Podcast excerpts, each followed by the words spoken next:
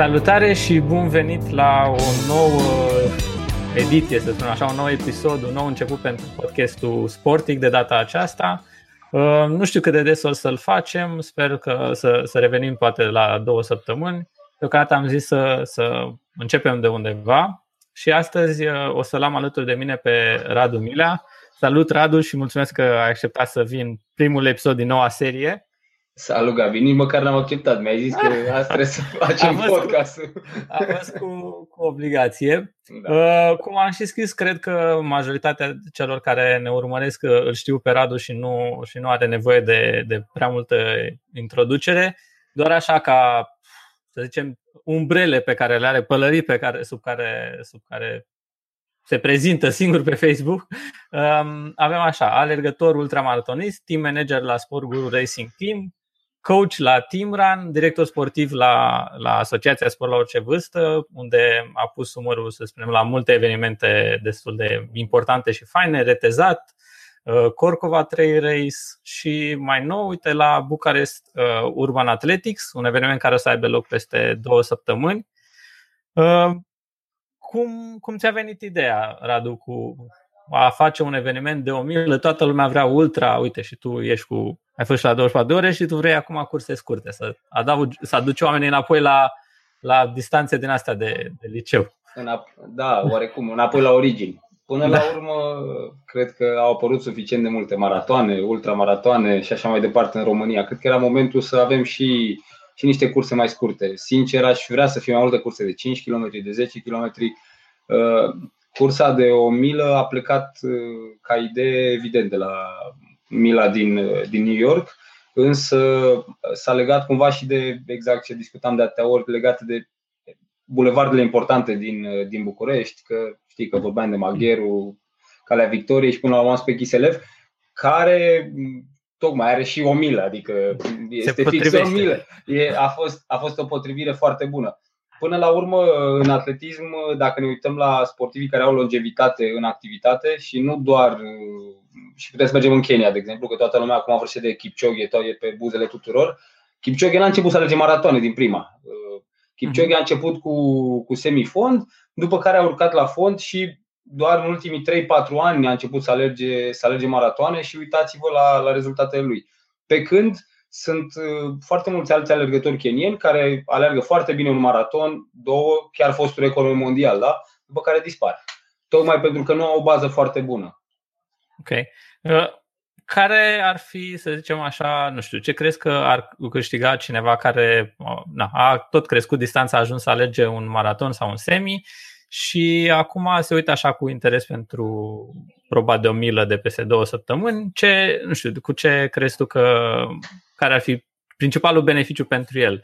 Adică cu ce l-ar ajuta să, să facă acum o probă de o, o milă la final de sezon, să zică? Corect, corect. Ideea e că n-avem la nivelul de, la nivel de România n-avem o, o masă de oameni care să fie îndreptate către curse mai scurte, semifond și poate un fond mai scurt. La noi toată lumea de la zece kilometri sare la semi-maraton și la, și la maraton. Nu e nimeni sau încă nu sunt oameni care se limiteze la, la curse, de exemplu, până în zece kilometri, hai să zicem un semi-maraton. Viteza e importantă pentru toate, pentru toate aceste curse. Dacă vrei să-ți îmbunătățești viteza pentru zece kilometri, nu, puteai, nu vei putea face dacă nu alegi un kilometru tare, dacă alegi o milă tare, dacă nu alegi cinci kilometri tare. Așa că până la urmă mila, în cazul ăsta, poate fi un etalon pentru pentru ce înseamnă evoluția lor în continuare. Mai ales că pe final de sezon nu mai au alte obiective de volum și așa mai departe. Oamenii s-ar fi putut focusa destul de bine pe cursa asta ca să vadă care este nivelul până la urmă, care e nivelul de început, care e baza pe care pot construi, nu știu, o cursă de zece kilometri sau un semi-maraton sau un maraton. Fiecare distanță e un etalon pentru cea care urmează. Așa că o milă, deși pare o distanță scurtă, Uh-huh. Unii se temeau de faptul că aoleu, e prea e sprint și nu are nicio legătură cu sprintul. Este o distanță foarte, foarte grea, la fel ca un semi-maraton sau uh, nouă ni se pare că dacă e un kilometru șase sute, a, e, e foarte, foarte puțin, n-a, nici n-am apuc să mă încălzesc. Nu, tocmai că are niște Eu... specifice.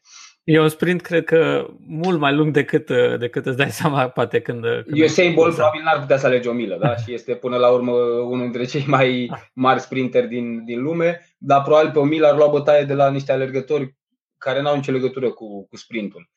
E o distanță, putea fi o mie cinci sute de metri, dar era păcat să nu folosim nu tot Chișeleful dacă, dacă tot îl avem. Corect.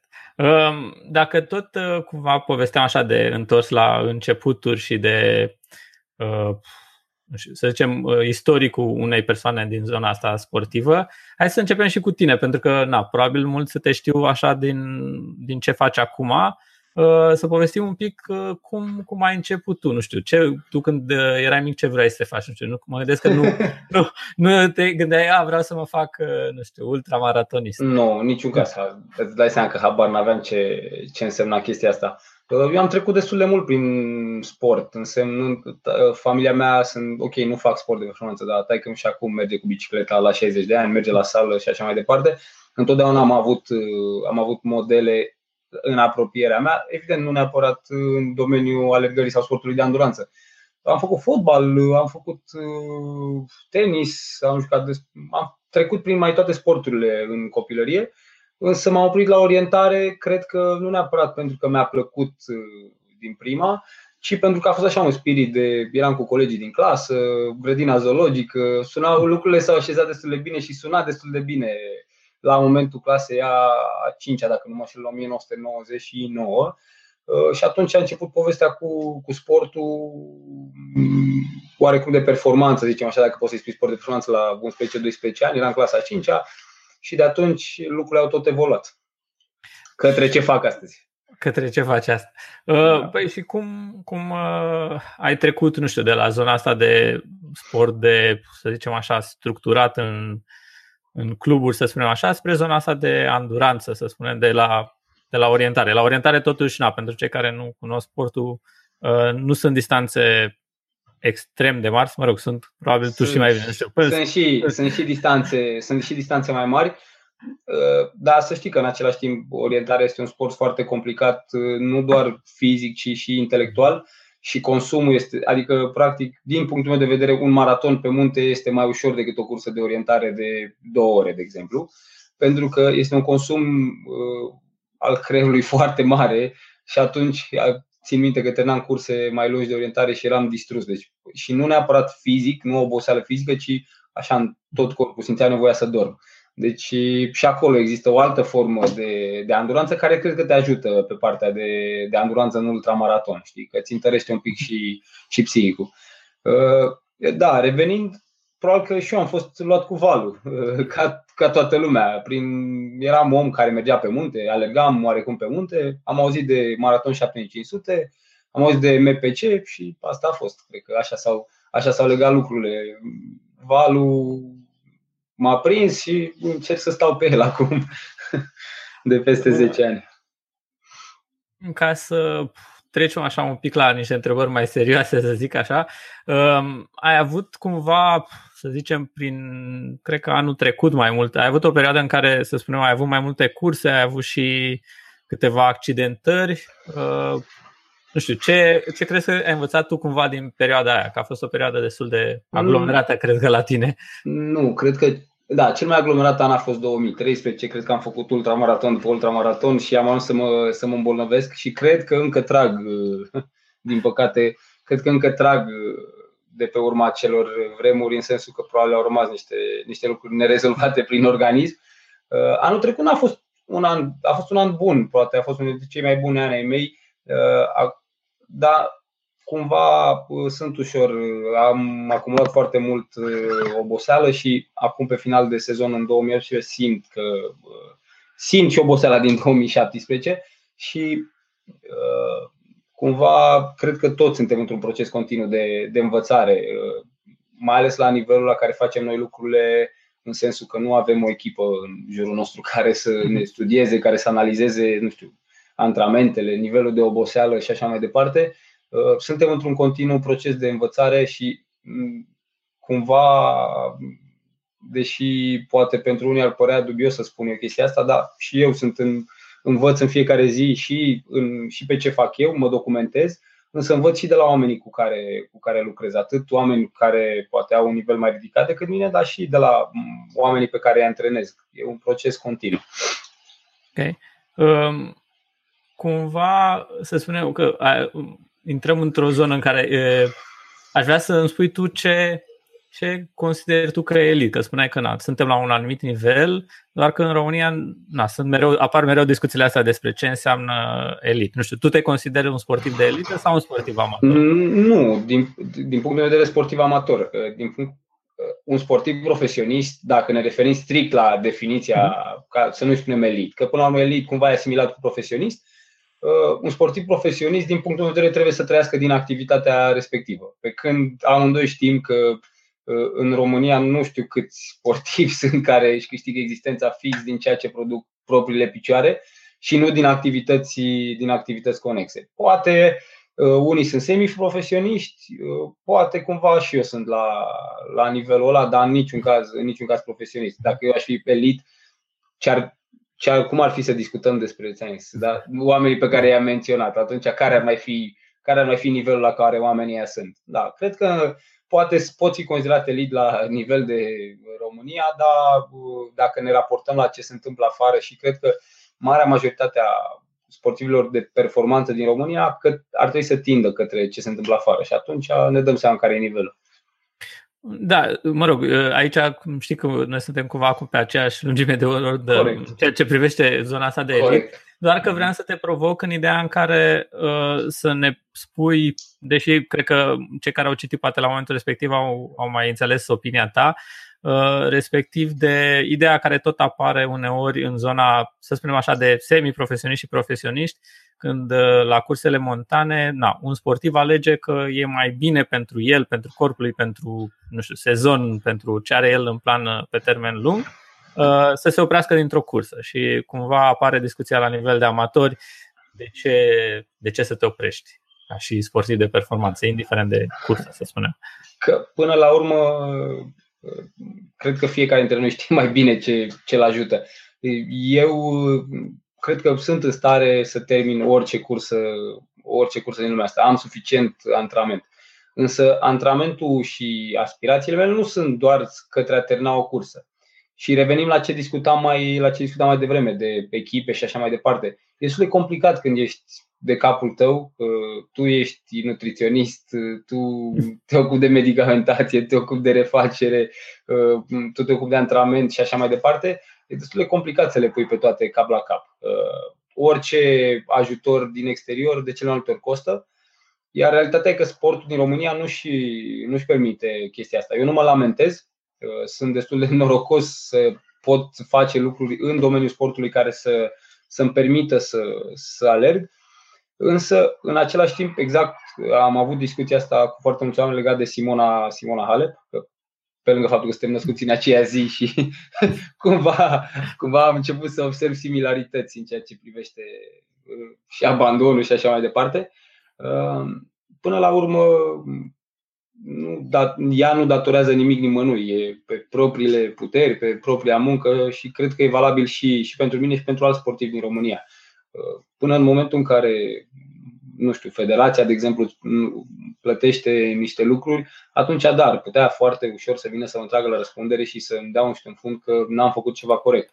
Dar atâta timp cât sunt pe propriile resurse, pe propria muncă, cred că oamenii care comentează sunt îndreptățiți, pentru că până la urmă trebuie să-ți asumi și faptul că oarecum ești o persoană, nu știu, semi-publică.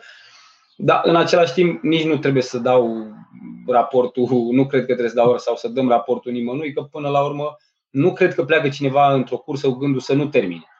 Sau Simona Halep nu cred că se duce la un turneu cu ideea de a pierde din primul tur. E absurd. Am făcut suficient de mult sport încât să știu că, sau să-mi doresc întotdeauna ca lucrurile să fie la cel mai înalt nivel pentru mine. De-aia mă și pregătesc. Dacă aș sta acasă și aș sta în pat toată ziua și m-aș juca pe PlayStation, atunci da, ar, lumea ar fi îndreptățită să, să se ia de mine. Dar cred că Strava nu minte, așa că...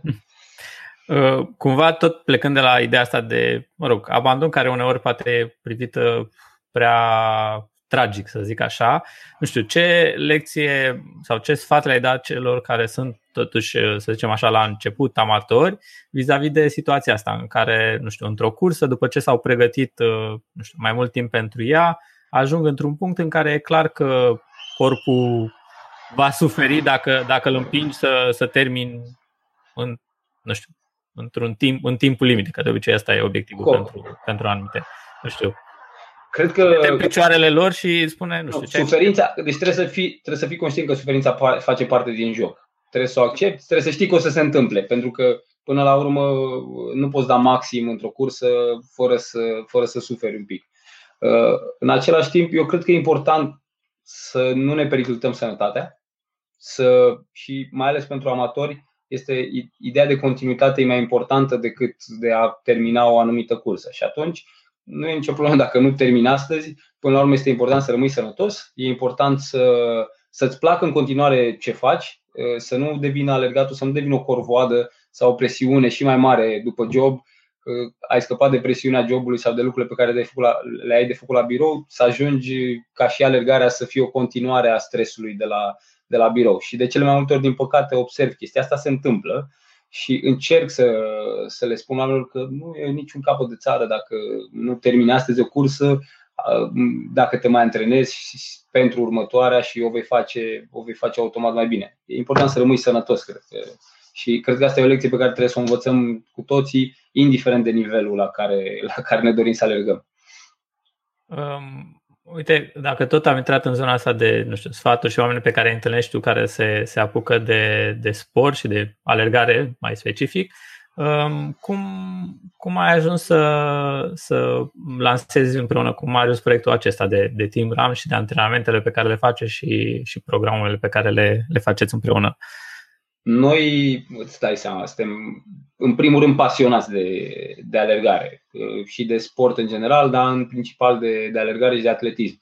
Și în nouăzeci și nouă virgulă nouă la sută din cazuri discuțiile noastre erau despre alergare, despre program de antrenament, despre nutriție, despre competiții, despre orice poți imagina care are legătură cu alergarea, despre, nu știu, despre doping, despre ce fac alții, cum se antrenează și așa mai departe. Și cred că era firesc, oamenii ne cereau sfaturi, aveau nevoie întotdeauna de ajutor, apelau la noi și așa că singura diferență a fost că i-am dat o formă organizată.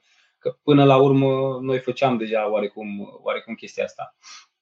Cum, dacă poți să-mi spui un pic cam, cam ce, ce așteptări să aibă o persoană care apelează la, la antrenamentele voastre, spun astea că îți pot spune că sunt persoane, să zic așa, care se gândeau să, să vă scrie și să, să lucreze cu voi, dar erau un pic reticenți, se gândeau că, mă, uite, sunt na, doi alergători foarte buni, nu cred că mă antrenează pe mine, eu de-abia încep, am făcut acum un zece kilometri și na, probabil ei antrenează sportiv de performanță. Nu știu, spuneți cam ce cred, persoane antrenez, cred că, ce... Cred că și eu, cred că și eu și, și Marius să antrenăm, na, Marius totuși antrenează și pe Alex Porneschi, dar în același timp antrenează și sportivi amatori și oameni care de-abia s-au apucat de alergare și eu la fel.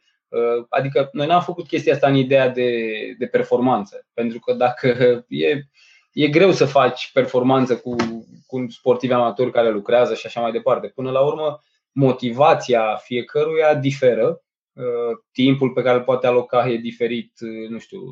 Dorința, pasiunea sunt diferite. Așa că până la urmă noi lucrăm cu chestiile astea. Nu lucrăm neapărat cu nivelul de pregătire actual al omului care vrea să... Am avut și sportivi care sau sportivi amatori care nu alergaseră niciodată și au deja doi trei ani de când, de când alergă și s-ar fi putut apuca foarte ușor singuri de alergare, însă au considerat că au nevoie și de cumva de cineva care să fie acolo și să-i îndrume într-o direcție bună. Și în același timp să reprezinte cumva și eu, știi, cu biciu, adică să fie sigur că au pe cineva lângă ei care îi trage de, de mânecă ca să nu renunțe sau să nu se lase pe tânjală și așa mai departe. Și cred că rolul unui antrenor e foarte, nu e doar acela de a face un program de antrenament. Programul de antrenament acum sunt, e plin internetul de ele, nu e complicat. Rolul, rolul unui om, este, unui antrenor este acela de a te ghida, de a fi acolo când ai nevoie, de a, nu știu, exact, de a fi cu biciu când e cazul, de a fi cu o vorbă bună, de a te încuraja când e nevoie, de a îți da un șut în fund când faci lucrurile greșit, cumva de a fi și vocea rațiunii când tu vrei să alergi non-stop, non-stop, dar știi că antrenorul știe că ai nevoie de pauză. Și, repet, motivațiile oamenilor sunt, cred că aștept să fac o listă foarte lungă de ce alergă. Nu antrenăm, deci concluzia e că nu antrenăm doar sportivi de performanță sau care vor niște super performanțe, cred că e important este să antrenăm oameni care au nevoie de noi, și de lucrurile pe care le putem noi oferi, fie că de zece kilometri sau de ultramaraton și așa mai departe. Tu, nu știu, cum te consideri? Te consideri un antrenor așa mai, mai relaxat sau un antrenor așa mai sever? Nu, nu știu, că, că așa oamenii de, de, pe Facebook te, te prezintă ca un antrenor foarte sever. Nu, nu sunt, se, n-aș spune că sever, cred că e, a, e strict. De, nici mă, da, nu sunt strict. Cred că sunt foarte greu de mulțumit și cre- cred că asta, chestia asta e o chestie pe care trebuie să o corectez, că o fac și cu mine, adică nu e doar, nu e doar cu, cu sportivii, însă sunt, să știi că sunt oameni care funcționează foarte bine când mă port așa cu ei și pentru că dacă, dacă i-aș ține în brațe, atunci, atunci n-ar fi foarte ok. Sunt și oameni care poate sunt mai, sunt mai dulce, dacă vrei să-i spui așa, dar cred că e important să vorbești pe limba omului pe care îl antrenești și să găsești calea prin care să-l faci să ajungă acolo unde, unde își dorește, cu minim de efort, adică cu o eficiență ridicată. Acum, na, asta e viața. Dacă sunt, sunt mai strict sau sunt mai sever și funcționează, îmi asum și chestia asta. Să știi că na, ai ajuns, cred că, la performanța la care pentru unii dintre ei nici măcar nu trebuie să le spui ceva. Fac un antrenament și se gândesc cât am alergat, zece. Dacă îi scriu luminile la zece, e prea puțin. Hai să mai fac un pic sau să mai fac ceva. Nu, în general, în general fac deci, lucrurile pe care le transmit. Dacă nu fac, sunt așa destul de spășiți. Nu o să dau nume, dar vin așa cu o, o mină din asta tristă și spășită. Aoleo, n-am făcut, n-am putut. Adică, practic, trebuie să-i zică lui că n-am făcut. Nu știu dacă îi vine să fii babau, dar dacă funcționează, e ok. E ok dacă funcționează. Tu pe lângă rolul ăsta de, din, din cadrul Team Run, de, cred, nu știu, de vreo trei ani, cred, da. Ești și, să spunem, team manager la Sport Guru Racing Team. Ce de, înseamnă, da, din două mii șaisprezece. Ce înseamnă team manager? Team manager, ca team manager? Înseamnă că mă ocup de, mă ocup de mai multe lucruri pentru, pentru Sport Guru, însă în ceea ce privește echipa, cumva... Am primit misiunea de a organiza activitatea echipei, în primul rând în ceea ce privește componența ei, că până la urmă de acolo, de acolo pleacă lucrurile. Dacă în start a fost o chestie bazată mai mult pe performanță și pe rezultate, între timp direcția este evident și către performanță, însă în același timp am atras alături de noi și oameni practic pe care îi considerăm ca o familie. Oamenii se mai uită, aoleu, dar ăla e în echipă și nu e pe locul unu la toate evenimentele. N-are nicio legătură cu, cu locul unu, ci are legătură cu ideea de echipă și de a fi cumva o, o familie. Și în general oamenii din echipă sunt, sunt și suntem prieteni între noi, ne întâlnim destul de des. Poate nu atât de des pe cât ne-am dorit, însă cred că asta este cel mai important lucru. Eu mă ocup de ce înseamnă comunicarea dintre echipă și, și Sport Guru, cu, ajute, cu ajutorul Andrei pe care, pe care o cunoști. Stabilim împreună niște chestii legate de buget, de cine, ce, cum face, unde merge și așa mai departe. Activitatea echipei nu este foarte, foarte greu de, de manageriat. Cred că Cel mai important, cel mai important lucru e ăsta, să știi să păstrezi elementul ăsta de, de familie. Pentru că știu că, să zicem așa, prăjitura ta e preferată e tiramisu. Unde și la cine trebuie să trimiți tiramisu dacă cineva vrea să intre în echipă? Sau cum, nu știu, care în general, e procesul? În general, păi nu, în general primim destul de multe, sau chiar și Sport Guru primește destul de multe cereri de sponsorizare, de, nu știu, vreau să fiu în echipă și pe pagina de Facebook și pe, și pe e-mail. Însă eu în general n-am fost, nu sunt genul ăla de scouter care primește C V-uri și, și se uită pe ele și zice ok, gata, ăsta, ăsta și ăsta. Adică cred că asta e cea mai greșeală pe care o face, pe care o face fotbalul românesc. Ia oameni după C V-uri și după videoclipuri. Nu, pe mine mă interesează foarte mult feeling-ul pe care l-am cu omul respectiv, să-l cunosc, să cumva să-l văd că se integrează în comunitatea de alergători sau că e deja integrat în comunitatea respectivă, că are niște calități, că se înțelege cu oamenii din echipa noastră și așa mai departe. Și atunci cred că primesc oricând solicitări fără niciun fel de problemă, însă nu, nu un C V sau niște poze reprezintă criteriile cele mai de preț, ci exact ce spuneam, nu știu, feeling-ul pe care l-am cu, cu omul respectiv și cum îl văd și cum îl, îl văd eu și cum îl văd membrii echipei pe, pe omul respectiv, că până la urmă mă bazez destul de mult și pe... Și eu iau decizia, dar în același timp o iau consultându-mă cu, cu oamenii din echipă. Ce planuri, nu știu, aveți cu echipa? Vreți să vă extindeți la un anumit număr sau vreți să o păstrați un pic mai mică? N-am, n-am stabilit, lucrurile știi foarte bine că sunt, au legătură cu bugetele în general, știi? E simplu. Bugetul echipei nu este niciunul mic, niciunul mare, însă chiar aș fi curios o să văd la finalul, la finalul anului exact cât, cât s-a cheltuit. Însă ne dorim să ne extindem, însă în același timp bazându-ne în continuare pe criteriile de care, de care ți-am spus. Fie că vorbim de sportivi care, nu știu, poate să facă super performanță sau de, de sportivi care sunt, reprezintă ceva în comunitatea lor. Din punctul meu de vedere, direcția pe care aș vrea să merg ar fi aceea să, să mai găsesc tineri, în special pe partea de, de alergare montană, pe care cumva să-i, să-i creștem, să-i ajutăm și să, nu știu, să, meargă, să meargă într-o direcție înaltă. Cam asta ar fi. Încerc și mă gândesc că în momentul de față avem o echipă închegată de bătrâni cu, cu unul, doi, doi tineri și cred că, cred că asta îmi doresc, să mai aduc, să mai aduc alături de noi copii care, care au potențial, dar care au și un caracter frumos. Um, hai să discutăm un pic și de zona asta de, de organizator, să spunem, de director sportiv la Sport La Orice Vârstă. Mm-hmm. Um, cum, nu știu, cum ai ajuns să, să treci de la a participa la a fi în spate și de a pune pe alții să alerge? Eu cred că a fost cumva în mine chestia asta. Eu organizam sau am ajutat la organizarea unor evenimente de orientare înainte să mă apuc de, să mă apuc de alergare. Am făcut de toate, practic, la evenimentele respective. Eram speaker, montam posturi, făceam partea de start de finish și așa mai departe.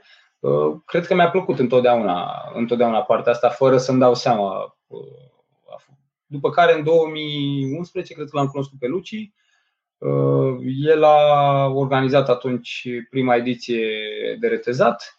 După care, ușor, ușor am început să, să colaborăm. În prima fază, cred că prima eveniment la care am colaborat a fost Azuga, în două mii doisprezece. După care, ușor, ușor am evoluat și eu și el și concursurile pe care le organizăm și în momentul de față suntem, suntem aici cu Retezat cu, și cu restul curselor. Um, cumva voi, că tocmai am menționat de Azuga, ați avut cumva niște... nu știu cum să zic, pauze, să le numim așa, la anumite concursuri, adică ați, ați, ați pornit anumite evenimente, ați avut una, două, trei ediții, după care să zicem că le-ați pus on hold. Uh, nu știu, care e aceeași, cum se cheamă, același mindset poate de la, de la o cursă, de ce să Corect. pui pauză la un concurs și să nu suferi în păi, continuare, ca să zic așa. Păi, pentru că, știți, s-a întâmplat, ne-a cumva, în momentul ăla eram luat de val, știi? Mi se părea că e foarte mișto, că trebuie să facem chestia asta și am făcut, uh, am făcut destul de multe evenimente. Uh, pentru cei care nu știu, inclusiv Băneasa este, a fost organizat de, de noi în primă instanță, tot după, tot după niște idei de ale mele. Uh, da, cred că ne-am, ne-am întins mai mult decât uh, ne ducea plapuma din foarte multe puncte de vedere, nu doar financiar, ci și din punct de vedere al resurselor pe care le puteam aloca fizic, adică nu mai făceam față eu și Luci să, să noi centram, noi dădeam cu capul, noi căutam. Plus că în, în cazul Azuga sau, sau Bușteni, deși concursurile de acolo erau foarte faine, evenimente care, care au dus foarte mulți oameni la start, au fost și ceva piedici pe, pe plan local sau, n-aș spune, ok, să nu le spunem piedici, ci o, o susținere mai mică. Și atunci cumva ne-am îndreptat atenția și acolo unde, unde ne era sufletul, cum e, cum e Retezat, pe un eveniment pe care o să-l facem indiferent de ce s-ar întâmpla. Însă ne-am îndreptat atenția și către zone unde oamenii chiar își doreau să se întâmple concursul respectiv. Adică ideea e că trebuie să, din punctul meu de vedere, la concursul de genul ăsta și comunitatea trebuie să-și dorească acel eveniment. Nu doar doi nebuni din București să vină la tine în curte și să-ți facă un eveniment și tu, să, și tu practic să nu te intereseze cel puțin ce se întâmplă acolo. Um, nu știu, cum, cum ți se pare zona asta de organizare? Ți se pare mai greu să, nu știu, să participi la un ultra sau să organizezi? Dacă ar fi să organizezi un ultra, clar, ar fi, ar fi oricum este, deci e mai greu să organizezi de un eveniment decât să, decât să alergi. Evident, au ambele componente. Ca să te duci la un concurs trebuie să te antrenezi, ca să, la, ca să organizezi un eveniment nu e o chestie de două zile și, și gata, știi foarte bine. Durează, nu știu, trei luni, patru luni, șase luni tot proiectul până la urmă și în momentul în care ai terminat o iei de la capăt, că deja trebuie să-l pregătești pe, pe următorul sau pe cel de anul viitor. E mai greu să, să organizezi evenimente, pentru că de obicei alergătorul, dacă ne referim strict la eveniment, alergătorul vine, aleargă, își ia medalia, își ia premiu, a plecat acasă. Lucrurile la noi se întâmplă, știi foarte bine, cum și înainte și după eveniment. La Timișoara lumea era de două zile acasă, noi încă căram materiale, nu? Deci... Cumva, ca să ne întoarcem tot la organizare, dar pe zona asta de, să zicem, premiere după, că tot ai menționat Timișoara, la, încă de la prima ediție la Timișoara, să zicem, propunerea ta pentru premiile în bani, care uneori nasc niște dezbateri mai lungi, a fost una, zic eu, poate puțin diferită. Nu știu dacă ce alte concursuri mai au abordarea asta. Spune-ne un pic, na, detaliază un pic cam cum ai gândit tu să fie acordate premiile în bani și care a fost motivația pentru, pentru această variantă, să spunem. Da, eu știu foarte bine că și a, cred că amândoi suntem cumva pe aceeași direcție, că sport de performanță e sport de performanță, sportul pentru amatori e sport de amatori. Categoriile de vârstă, din punctul meu de vedere, la, la competiții sunt făcute pentru amatori. Și atunci amatorul, ok, se antrenează și face chestia asta pentru el, pentru sănătatea lui, pe când un sportiv profesionist sau semiprofesionist cumva trebuie să trăiască și din, și din activitatea asta. Și atunci, până la urmă, de la asta a plecat. În ideea de a susține sportivii de performanță sau care au un anumit nivel de performanță, pentru că există și amatori care pot alerga oricând cu, cu sportivii de performanță. Am avut, avem acele criterii de, de timp pentru înscriere. Dacă vrei să, vrei să accesezi banii respectivi, trebuie să ai totuși un nivel destul de ridicat sau mediu către ridicat de, de pregătire. Cred că o să schimbăm la, nu? O să schimbăm la Timișoara și o să mai facem un pas și o să încercăm să stimulăm și performanța în ceea ce privește timpii obținuți în, în concurs. Dar cred că din punctul meu de vedere, și asta e o chestie pe care o am aplicat și la, am aplicat deja la Retezat, o vom aplica și, și la celelalte evenimente competitive. Oamenii care sunt la general sau care câștigă bani la, la categoria principală, da, primii cinci de exemplu, nu vor mai intra și la, și la categoriile de vârstă, pentru că acolo trebuie să fie premiați sportivii amatori. Ok. Um, cumva, tot în zona asta de elite, revenind la, la evenimentul uh, Bucureștiul Urban Athletics, uh, întrebarea ar fi uh, ce sportiv de elită? Pentru că pe pagină au tot apărut uh, diverse nume importante acolo, dacă ne poți să ne povestești tu așa de, nu știu, două, trei exemple pe care le știi. Da, trebuie să, înainte de asta, cred că trebuie să-i mulțumim și lui Marius, pentru că și-a oferit tot suportul și toate cunoștințele pe care, pe care le are și a vorbit în destul de multe, destul de multe părți. Da, realitatea e că în România nu sunt foarte mulți sportivi de semifond la un nivel foarte ridicat. Și atunci cu Marius am reușit să, să aducem un sportiv din, din Irlanda, un sportiv valoros, care cumva revine după, după o ușoară accidentare, însă care are un timp bun pe, pe o milă, aproape sub patru minute, are patru minute zero zero, destul de tare. Eu să-ți spun, mi-aș fi dorit să-l am pe, pe Zaizan la start, mi-aș fi dorit să fie încă în activitate, pentru că ar fi fost interesant să, să avem recordmen României la, la start, însă cred că e important că cel puțin e alături de noi din postura de ambasador și îmi pare rău că, nu știu, n-a, n-a avut parte de, de astfel de curse atunci când, când alerga el la nivel competitiv. Deci este Kieran Kelly din, din Irlanda, după care următorul favorit, să spunem așa, la cursa de milă este Julian Rang, un sportiv francez tânăr de douăzeci și doi de ani, dacă nu mă înșel, pe care l-am cunoscut în Kenya. Ei sunt, el și cu un prieten de-al lui sunt în spatele paginii de Facebook și de Instagram și a site-ului Runix, una dintre cele mai importante surse de informare în domeniul atletismului din, probabil la nivel, la nivel global în acest moment, nu știu, au peste o sută cincizeci de mii de like-uri pe pagina de Facebook. Și sunt, sunt niște băieți foarte deștepți, dar în același timp Julian e și un sportiv foarte bun cu un timp de trei patruzeci și cinci pe, pe o mie cinci sute. Și e, vor face, el va alerga și prietenul lui Roman va face, va face niște interviuri, va face niște materiale de la, de la cursa noastră. Acum suntem în discuții tot prin intermediul lui Marius și cu niște sportivi din Uganda.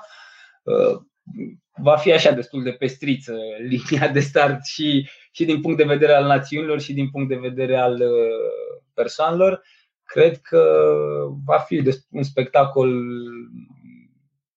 atletic și sportiv pe Chișelef și cred că e important ca oamenii să vină. Dacă nu participă și se consideră mult prea, mult prea alergători pentru o milă, invit să participe totuși la, la eveniment din postura de suporter, pentru că vor putea vedea niște sportivi pe care de altfel îi vezi doar pe stadion sau din tribună sau la televizor și cam atât. Poate să se așeze undeva la, nu știu, trei sute patru sute de metri de linie corect. De finish și să încerce să se țină. Da, corect. Nu, mă, da, ultimii patru sute de metri, da, să da. Cam, cât, cam cât rezistă. Mai mult ca sigur nu rezistă patru sute de metri. Eu știu că tu ai avut așa o perioadă în care ai avut și o pălărie, să zic așa, instituțională, în care ai fost implicată prin, implicat prin Federația de, de Orientare. Nu știu, crezi că mai ai răbdarea poate să, să mai intri în zona asta sau cumva aștepți un pic bătrânețele ca să-ți vină timpul și răbdarea? Cred că era momentul ăla în care am zis, băi, gata, trebuie să-mi găsesc un job, nu neapărat pentru că era o chestie financiară, ci pentru că cumva așa mi se părea mie că trebuie să ai un job de birou, birou și undeva, da, trebuie să ai un birou undeva unde să te legi, știi? În același timp, când a apărut oportunitatea de a face chestia asta pentru orientare, am considerat că na, aveam destule resurse în momentul ăla acumulate în privat, să zicem așa, pe care le-aș fi putut folosi în, în, la stat, dacă vrei să, vrei să folosim exprimarea asta, în federație. Mă gândeam că aș putea aduce, din postura de secretar general, aș putea aduce orientării niște beneficii, să ajut, în ideea în care aș zice, ok, orientarea poate evolua și cu mine la, la cârmă.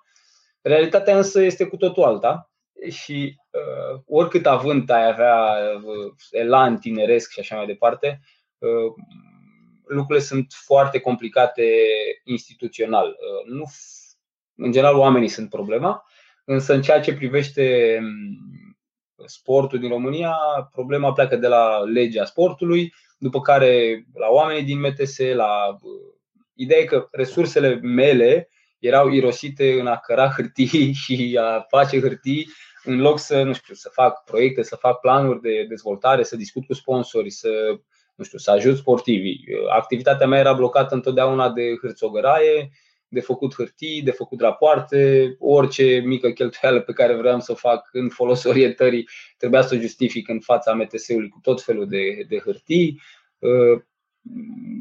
De două ori pe an, o dată pe an de fapt venea cererea de finanțare, după care contractul de finanțare pierdeam vreo trei luni făcând chestia asta.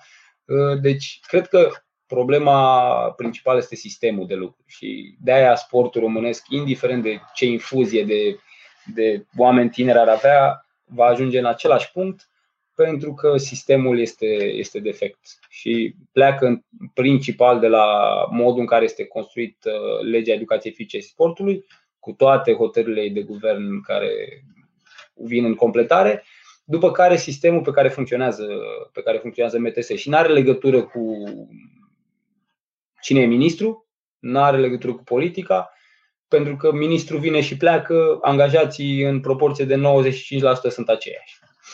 Păi, uite că mi-ai lansat așa la fileu, să zic, următoarea întrebare. Dacă, de exemplu, nu știu, ai fi ministrul sportului pentru, uite, pentru o lună, să nu zicem așa, pentru okay. o zi, nu știu, zi-mi două chestii care crezi tu că ar fi prioritatea ta în, în acea perioadă. Oh, e, deci două, două chestii.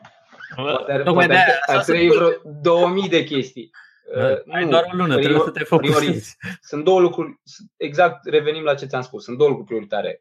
Legea educației fizice și sportului, pentru că este, nu este adaptată realității din anul două mii optsprezece, a rămas ancorată undeva în două mii. Poți să-mi dai, scuze, poți să-mi dai două exemple, nu știu, de două piedici de care te-ai lovit? În primul rând, în primul rând asta, repet, modul de lucru în ceea ce privește finanțarea, știi? E destul de complicat tot procesul. Cred că ar putea fi simplificat și ar putea fi făcut electronic, în primul rând. Nu să completăm zece mii de formulare pe care, dacă nu ai experiență, le greșești de zece ori și le vei reface de zece ori și așa mai departe. Din punctul de vedere, legea nu doar acolo are, are o problemă, ci în foarte multe puncte, inclusiv în ceea ce privește sportul de masă, noțiuni de sport de performanță și așa mai departe, chestii de care am vorbit noi mai devreme. După care, al doilea element important ar fi restructurarea ministerului, în sensul că sunt foarte mulți angajați, foarte mulți oameni care își câștigă existența acolo făcând nimic sau sau de cele mai multe ori încurcând. Știu că o să fiu, acum o să fiu catalogat ca fiind nașpa, dar asta e realitatea. Sunt foarte mulți oameni care lucrează în minister de, nu știu, cincisprezece douăzeci de ani, care au trecut prin, de asta îți spuneam că nu ministru sau nu doar ministru este problema, sunt degeaba schimbăm ministru, putem să punem orice somitate în domeniul managementului sportiv, atâta timp cât nu vine cu propria echipă, lucrurile vor rămâne în același punct. Și uh, cred că asta este, asta este problema. De la, de la oameni se pute treaba uh, și sunt foarte mulți care sunt angajați și nu fac nimic sau, cum ziceam mai rău, încurcă, încurcă lucrurile. Deci acolo ar fi la fel, ar fi restructurarea ministerului ar fi prioritară. Um, uite, o să sar acum cu totul altă parte, pentru că mai am aici vreo două întrebări pe care le-am primit pentru uh-huh. tine, um, care se referă la partea de antrenament. Um, nu știu, ce întrebare e pentru tine, dar cumva dacă poți să ne spui și cam ce recomandări ai uh, și pentru cei, să spunem, amatori, okay. uh, respectiv ce faci acum la final de sezon sau pe timpul iernii, cum, îți, uh, cum, se, cum diferă sau care, la ce ar trebui să, ce ar trebui să aibă în vedere pentru programul, să zic așa, în lunile astea de iarnă față de, de restul anului? În primul rând, trebuie să facă pauză în momentul ăsta, în perioada asta. Să, să facă tranziția între sezoane, având o perioadă intermediară de off-season, măcar două-trei săptămâni în care să nu alerge. Oamenii când aud să, aul, să nu alerg, se panichează, o să mă îngraș, o să... Nu! Și dacă te îngrași, nu e nicio problemă. Corpul are nevoie și de, și de chestia asta la final de an. Dar există atât de multe alternative alergatului și sunt foarte multe lucruri pe care le neglijăm în perioada în care ne antrenăm intensiv. Da? Ok, dacă ne referim strict la partea sportivă, există mersul la sală, există bicicleta, există yoga, nu știu, există clase de aerobic, tenis, fotbal, orice, dar să nu fie alergare pură, adică să nu fie pur și simplu antrenament de alergare. Drumeții. Chestii pe care poate atunci când ne antrenăm nu le, nu le facem. Evident, după care vine partea de a ne verifica și organismul. E o perioadă foarte bună, după o perioadă de pauză, să, să vedem, să facem niște analize de sânge, să facem niște teste de efort, să ne verificăm plămânii. E important să pleci la drum sănătos în anul care vine. După care, la fel de important este stabilirea unui calendar competițional pentru anul viitor. Nu doar mă antrenez, cu niște puncte importante care să fie concursurile cheie, pentru care să te antrenezi, de preferat doar două, dar cu toții știm că nu e valabil pentru sportivi amatori. Și atunci măcar un, sportiv, un concurs important în primăvară, unul în toamnă și restul la liber oarecum, adică trebuie avut grijă să nu faci concurs după concurs după concurs, că mai trebuie să ne și antrenăm între ele. După care, la început de, pentru concursuri din primăvară, nu știu, dau un exemplu pentru Timișoara, de exemplu, da? Care este în mai anul viitor, poți începe liniștit pregătirea în decembrie, sunt aproape șase luni la dispoziție, care pentru un sportiv care are totuși o bază, da? Nu vorbim de sportivi care n-au făcut în viața lor sport, dar pentru oameni care au încheiat sezonul și au niște curse deja la activ și au o bază, șase luni este mai mult decât suficient. Riscul de a, Dacă nu faci pauza de care vorbeam și continui să alergi, riscul e ca în ianuarie-februarie să, să te accentezi și nu cred că își dorește nimeni după aia să stea o lună, două pe bară și să piardă practic începutul sezonului viitor. Deci eu asta recomand în primă, primă instanță, pauză în momentul ăsta și pauză activă, dar pauză să fie. Dacă, nu știu, dacă poți să ne spui și dacă ți-ai stabilit de fapt, ce planuri ai tu pentru, pentru anul următor? Fie pe zona asta, hai să le luăm pe rând, pe zona sportivă și pe zona de, nu știu, organizator cu echipa, cu Sport Guru, cu, cu Team Run. Da. Din punct de vedere sportiv, mi-am schițat eu un pic calendarul.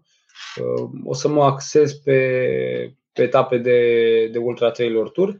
O să plec în decembrie, o să merg în Kenya o lună de zile, după care sper ca din ianuarie să merg în, în Spania și să mă pregătesc alături de, de Ionut Sincă. Și în principiu prima cursă importantă a sezonului va fi în luna aprilie, pe terenul unde a fost și campionatul mondial anul ăsta, la, la Peniagolosa. Este etapă de Ultra Trail Tour. Știu, am avantajul că știu, știu terenul, știu cum să abordez lucrurile și sper să fie mai bine decât, decât la mondiale. În ceea ce privește echipa și așa mai departe, exact ce spuneam, sper să mai descoper, nu știu, doi trei sportivi tineri pe care să-i, să-i adăugăm echipei. Noi suntem într-o dinamică continuă, evident. Nu, e, nu înseamnă că dacă începem sezonul într-o formulă o și vom termina în acest fel sau că nu, nu mai putem adăuga un parcurs, însă îmi doresc ca lucrurile cumva să fie complete, adică să începem de la începutul sezonului viitor deja în formula de bază și eventual dacă apar, nu știu, chestii foarte deosebite. În ceea ce privește Team Run, cred că linia pe care suntem în acest moment e foarte bună. Am și am format împreună o echipă și suntem ca o familie. Funcționăm destul de bine. Ne, oamenii, între timp, oamenii sau sportivii care sunt vechi în Team Run s-au și împrietenit, fac antrenamente împreună și cred că e, și mulți dintre ei au ajuns să fie în echipă în, la Sport Guru, deci cumva și asta e un fel. Aici e portița. Da, asta e anticamera, dar cred că, cred că și asta e o chestie importantă, știi, să, să știi ce face omul ăla și să, să fii interacționat cu el și sportiv și nu doar sportiv. Deci cam astea ar fi, astea ar fi lucrurile. Din punct de vedere organizatoric, evident, Timișoara este, este important, dar pentru mine, în mod cert, Retezat reprezintă cea mai importantă cursă a sezonului și chiar în perioada asta suntem, facem niște demersuri în speranța de a fi cu, în calendarul internațional al Federației Skyrunning. Suntem în discuții cu ei. Calendarul pentru două mii nouăsprezece a fost deja, deja publicat, dar sperăm ca din două mii douăzeci să fim în, în calendarul de competiții al Cupei Mondiale de, de Skyrunning, ceea ce ar, pentru România ar reprezenta o, o chestie importantă. Și dacă Bulgaria au reușit cu Pirin, eu zic că putem și noi cu, cu Retezat, având în vedere că am fost acolo și nu prea se compară. Muntele e frumos și în Bulgaria, dar organizarea nu se compară în niciun caz și asta fără nicio, nicio listă de modestie și poate fi confirmată și de, și de alți alergători, nu doar de, nu doar de mine. Retezat e cu siguranță unul din evenimentele foarte îndrăgite, să spunem așa, din, din zona de alergare montană din România. Pentru, nu știu, ai, mai ai, sigur ai niște planuri așa în caietul de idei, să spunem așa. Sunt unele pe care, nu știu, sunt, sunt mai avansate și care poți să ni le spui sau le aflăm uh, pe Facebook. Da, nu, în momentul, în perioada asta sunt așa, într-un gol, într-un vid, încerc să nu mă gândesc la foarte multe. Suntem, sunt și suntem concentrați pe, pe cursa de la, de la București, Bucureștiul Urban Athletics și cred că după aia o să am timp să, să mă gândesc și la, și la alte lucruri. Ideea multe, am un folder plin. Mm. Uh, Nu știu, poate vor mai apărea, poate mai apare o cursă în București, poate, nu știu, nu le spunem oamenilor, nu? Păstrăm curiozitatea. Păstrăm curiozitatea, da. Păstrăm, da. Cam să știi că încerc să îmi simplific existența și să nu mai, să nu mai fac chestii nebunești, dar na, uneori nu-mi iese, așa că nu se știe niciodată ce chestii mai apar. Rămâneți pe recepție. Ca să da, rămâne, rămâneți pe recepție că o să, o să auziți, o să mai auziți de noi. Um, uite, acum ne apropiem ușor de final și mi-am notat eu aici un, un soi de chestionar așa foarte scurt. Sunt vreo câte sunt? doi, patru, șase, șapte întrebări la care, na, ideea este să dai un, un răspuns așa, sigur, scurt sigur, și simplu. simplu. Okay. Așa. Bun. Ce preferi, trail sau șosea? Nu există trail fără șosea. Nu. Dacă ar fi să mâine, trebuie să alegi trail sau șosea? Firesc că pe munte, da, trail. Trail, ok. Mm. Cu muzică sau fără? Aici. Uh, fu, să știi că Să știi că au fost, au fost destule perioade, am avut de toate. Am avut și perioade în care am alergat cu muzică, perioade în care am folosit muzica în concurs, perioade în care n-am folosit muzica în concurs. Cred că anul ăsta am alergat foarte puțin cu muzică. În Kenya, la alergările lungi, mai foloseam podcasturi, nu neapărat muzică. Îmi puneam, îmi puneam niște podcasturi despre alergare, că la un moment dat când faci trei ore de, de alergare la testatori de muzică și cumva podcastul mi se părea că e cineva care stă de vorbă cu mine și atunci trecea mai ușor timpul. Poți să ne dai așa, nu știu, unul, două exemple? Că... Ah, îl ascultam destul de des pe Sage Kennedy. Uh, am mai ascultat Rich Roll, dar nu pot să zic că e chiar, e chiar pe gustul meu. Uh, pe Ginger Runner, uh, care a făcut niște, niște podcasturi interesante. Sincer, știi cum funcționau lucrurile? Înainte de antrenament intram pe YouTube, scriam running podcast.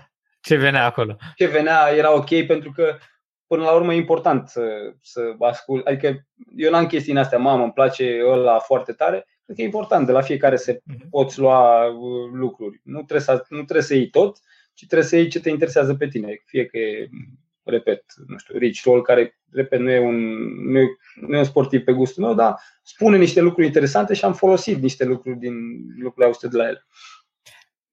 La întrebarea asta cred că știu deja răspunsul. La asta chiar cred că știu. Sunto sau Garmin? Garmin, evident. Asta o să fie mai interesantă totuși. Care e brandul preferat pe zona asta de, de îmbrăcăminte, să spunem așa? De... Puh. Eu, e complicat să, să întrebi un om care na, lucrează cu un anumit brand să întrebi chestia asta. Da, eu să știu că eu mă simt foarte bine în, în echipamentul de la, de la Compresport și cred că mi-ar fi foarte greu să, să renunț la, la el. Însă, evident, dacă ar fi să... Nu știu, să teoretic sau cred că... Uite, poți să zici niște branduri care poate le-ai testat și care nu sunt așa, să nu, spun, mainstream? Am, păi nu, cred că vreau să zic niște branduri mainstream, dar e ok, dacă nu vrei să zic mainstream atunci... Nu, vreau să zic și mainstream. Nu, nu, nu, nu cred, că, cred că din punctul meu de vedere în momentul de față Nike este numărul unu și are și, și pe partea de trail are niște, niște chestii interesante. Okay. Um, zi-mi o cursă la care ai participa în fiecare an. Puh, asta e complicat. Ai voie două, uite, na, ca să două. două. Sincer, eu aș vrea să particip la Retezat, dar nu prea se mai poate. Nu mă, nu mă lasă conștiința. Am încercat vreo doi ani la rând și nu nu nu ieșea, nu ieșea nici cursa, nu făceam nici treaba ca lumea la parte parte de organizare și în ultima în două mii paisprezece m-am și oprit la primul checkpoint, stabilisem un un timp limită. Și mi-am dat seama că oamenii vor avea probleme cu el și atunci m-am oprit ca să gestioneze chestia asta. O cursă la care aș alerga în fiecare an, nu știu, să, dar cred că la Retezat aș vrea să alerg în fiecare an, din păcate nu pot. Nu pot, am înțeles.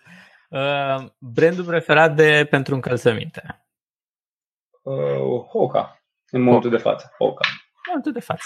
E, și uite, asta e o întrebare așa, numai pentru Urban Athletics, unde la fel nu se poți să alegi, dar...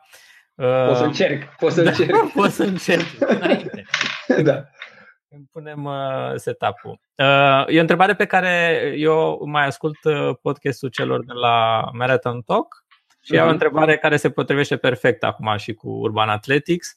Întrebarea e în felul următor. Dacă ai avea șase luni să te antrenezi pentru proba de o milă, în care să faci doar asta și ai buget nelimitat, poți să lucrezi cu cine vrei tu pe nutriție, pe analize, okay, pe tot ce vrei tu, ce okay. timp crezi că ai scoate? O, nu știu, pe la patru treizeci probabil, maxim. Sunt prea bătrân ca să mai, ca să mai tind la un timp de patru minute. Nu, probabil undeva la... N-am făcut niciodată o pregătire specifică. E, tocmai de asta. În principiu, fibrele mele musculare ar fi ok pe, pe partea de viteză, însă după atâția ani de alergat foarte mult, nu știu cum ar reacționa, dar cred că așa ar putea să alerg, nu știu, patru douăzeci, patru treizeci, patru douăzeci.